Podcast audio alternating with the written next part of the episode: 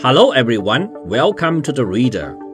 I'm Huang Yulong, the General Manager of Xufang International Media of the China International Communications Group. What I'm going to read for you today is build a stronger Shanghai Cooperation Organization. This is part of the speech by President Xi Jinping at the 21st meeting of the Council of Heads of State of the Shanghai Cooperation Organization on September the 17th, 2021. The past 20 years have seen an evolving international environment and a profound reshaping of the global governance system. These years have also witnessed the vigorous growth of the Shanghai Cooperation Organization SCO and fruitful, mutually beneficial cooperation among its member states. Over the past two decades, the SCO has been guided by the Shanghai spirit of mutual trust, mutual benefit, equality, consultation, respect for diversity of civilizations, and pursuit of common development. It has endeavored to promote world peace, development, and human progress, and it has explored new ground, both in theory and in practice, to build a new model of international relations and a global community of shared future.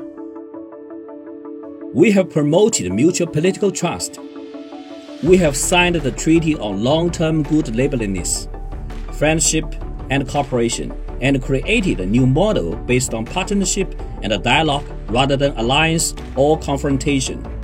We have supported each other on issues which involve our respective core interests and are of major concern to us and we have provided reliable and strong support to each other in our pursuit of development. We have ensured security and stability. We were the first to issue a call to arms against terrorism, separatism, and extremism.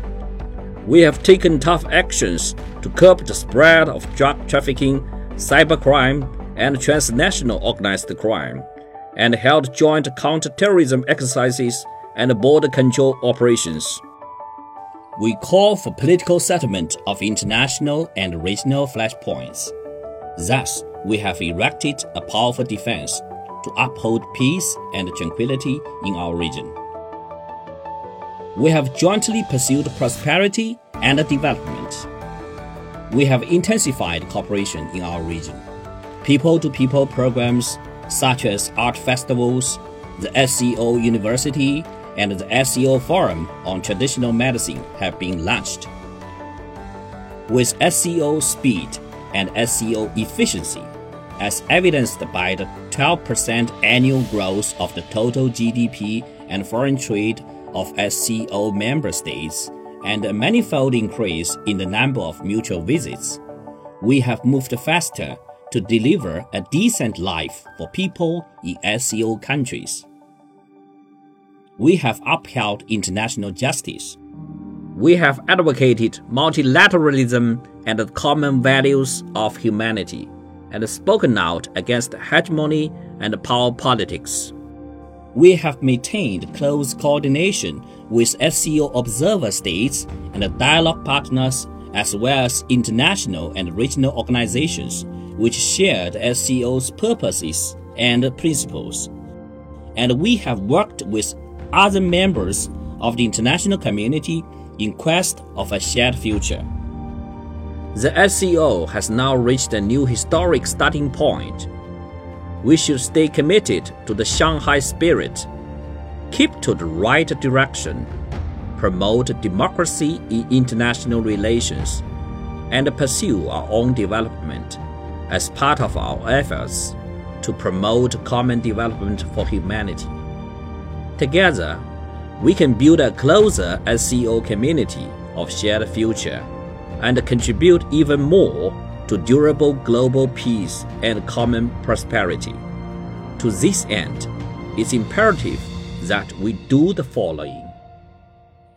First, we need to strengthen solidarity and cooperation to keep the SCO on a steady course of development we should make the most of the meeting mechanisms and platforms at various levels and step up policy dialogue, consultation, and coordination.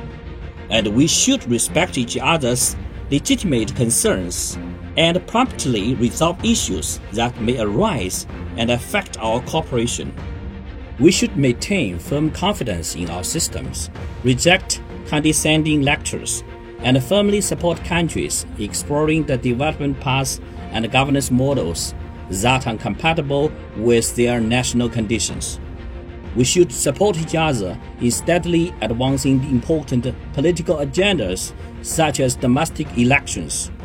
We must never allow any external interference in the domestic affairs of countries in our region under whatever pretext. In short, we should keep our country's development and future firmly in our own hands. Fighting COVID 19 remains the most pressing task facing us all. We should follow the principle of putting people and lives first and respect science. We need to expand international cooperation against the virus, promote fair and equitable distribution of vaccines, and firmly oppose any attempt to politicize COVID 19 origin tracing. To protect the lives and health of people across the world. China has provided close to 1.2 billion doses of finished and bulk vaccines to over 100 countries and international organizations, which means it is the biggest vaccine provider in the world. China will provide a total of 2 billion doses to other countries in the course of this year. We will expand anti COVID 19 cooperation with other developing countries and make good use of China's 100 million US dollars donations to COVAX. Together, we humanity will ultimately beat the virus. Second, we need to uphold our common security. Faced with complex and fluid security dynamics in the region, we need to pursue common, comprehensive cooperative, and sustainable security, and take tough actions against terrorism, separatism, and extremism, including the East Turkestan Islamic movement. We need to strengthen cooperation in counter narcotics, border control, and security for major events, and speedily improve the SCO's security cooperation mechanism. We need to fully implement the Convention on countering extremism and other legal instruments and boost the capacity of competent SCO government authorities to maintain stability and respond to emergencies. Afghanistan has experienced a period of dramatic change. With the withdrawal of foreign troops, a new page has been opened in its history.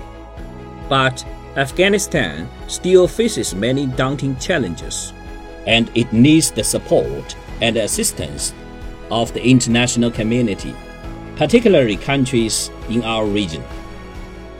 We SCO member states need to step up coordination, make full use of platforms such as the SCO Afghanistan Contact Group, and facilitate a smooth transition in Afghanistan. We need to encourage Afghanistan to put in place a broad based and inclusive political framework, adopt prudent and moderate domestic and foreign policies, resolutely fight terrorism in all its forms, live in amity with its neighbors, and truly embark on a path of peace, stability, and development. Third, we need to promote openness and integration. We SCO countries are all at a critical stage of development. Being close to each other and sharing common interests are our unique strengths. We need to make full use of these strengths, stay committed to openness and cooperation, and pursue our shared goal of development and rejuvenation. We need to continue to promote trade and investment liberalization and facilitation and ensure secure and orderly flow of people, goods, capital, and data.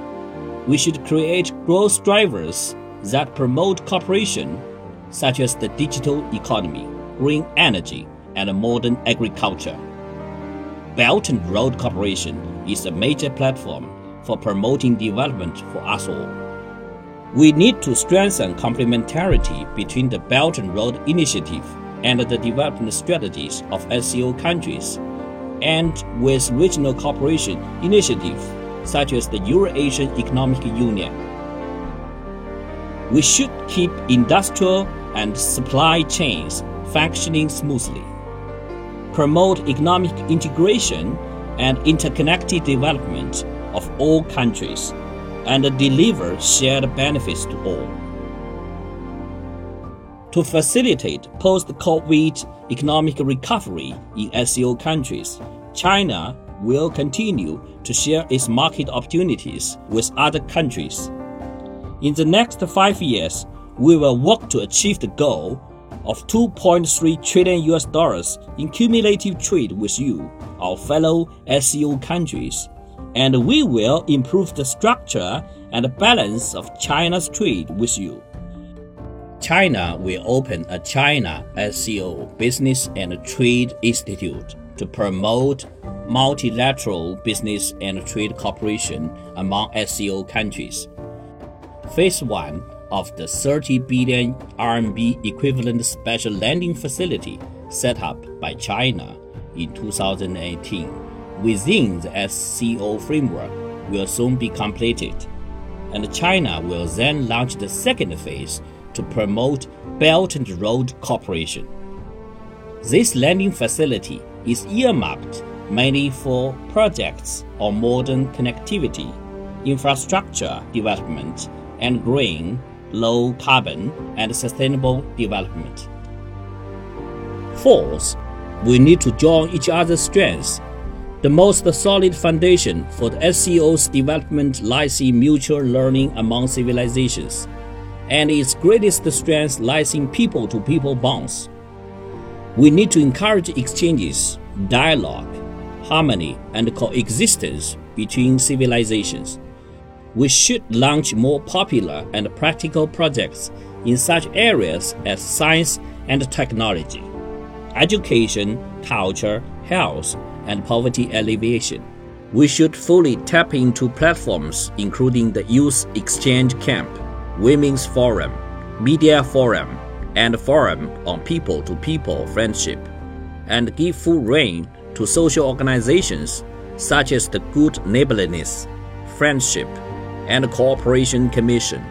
With these efforts, we can build a bridge of mutual understanding and friendship between the peoples of the SCO countries. In the next three years, China will provide 1,000 training opportunities on poverty alleviation for other SCO countries, open 10 Luban workshops, and launch 30 cooperation projects within the framework of the Silk Road Community Building Initiative in areas such as health, poverty alleviation, culture, and education.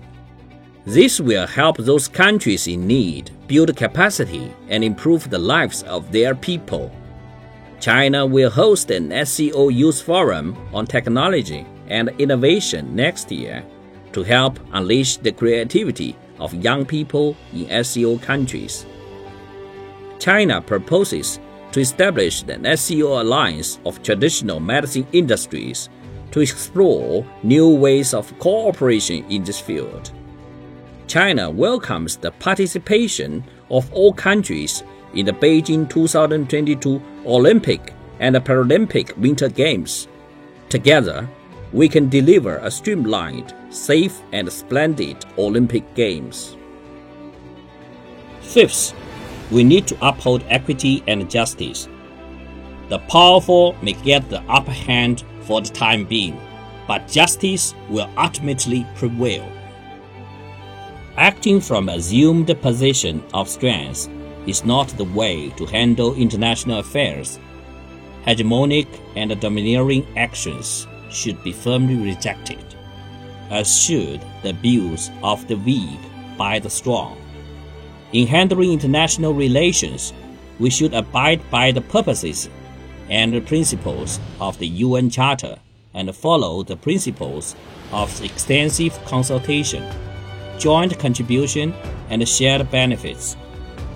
We must practice true multilateralism and oppose actions that use spurious rules as pretext to undermine the international order and cause confrontation and division. We should boost mutually beneficial cooperation, remove barriers that impede trade, investment, and technological exchanges, and promote inclusive development that delivers benefits to all.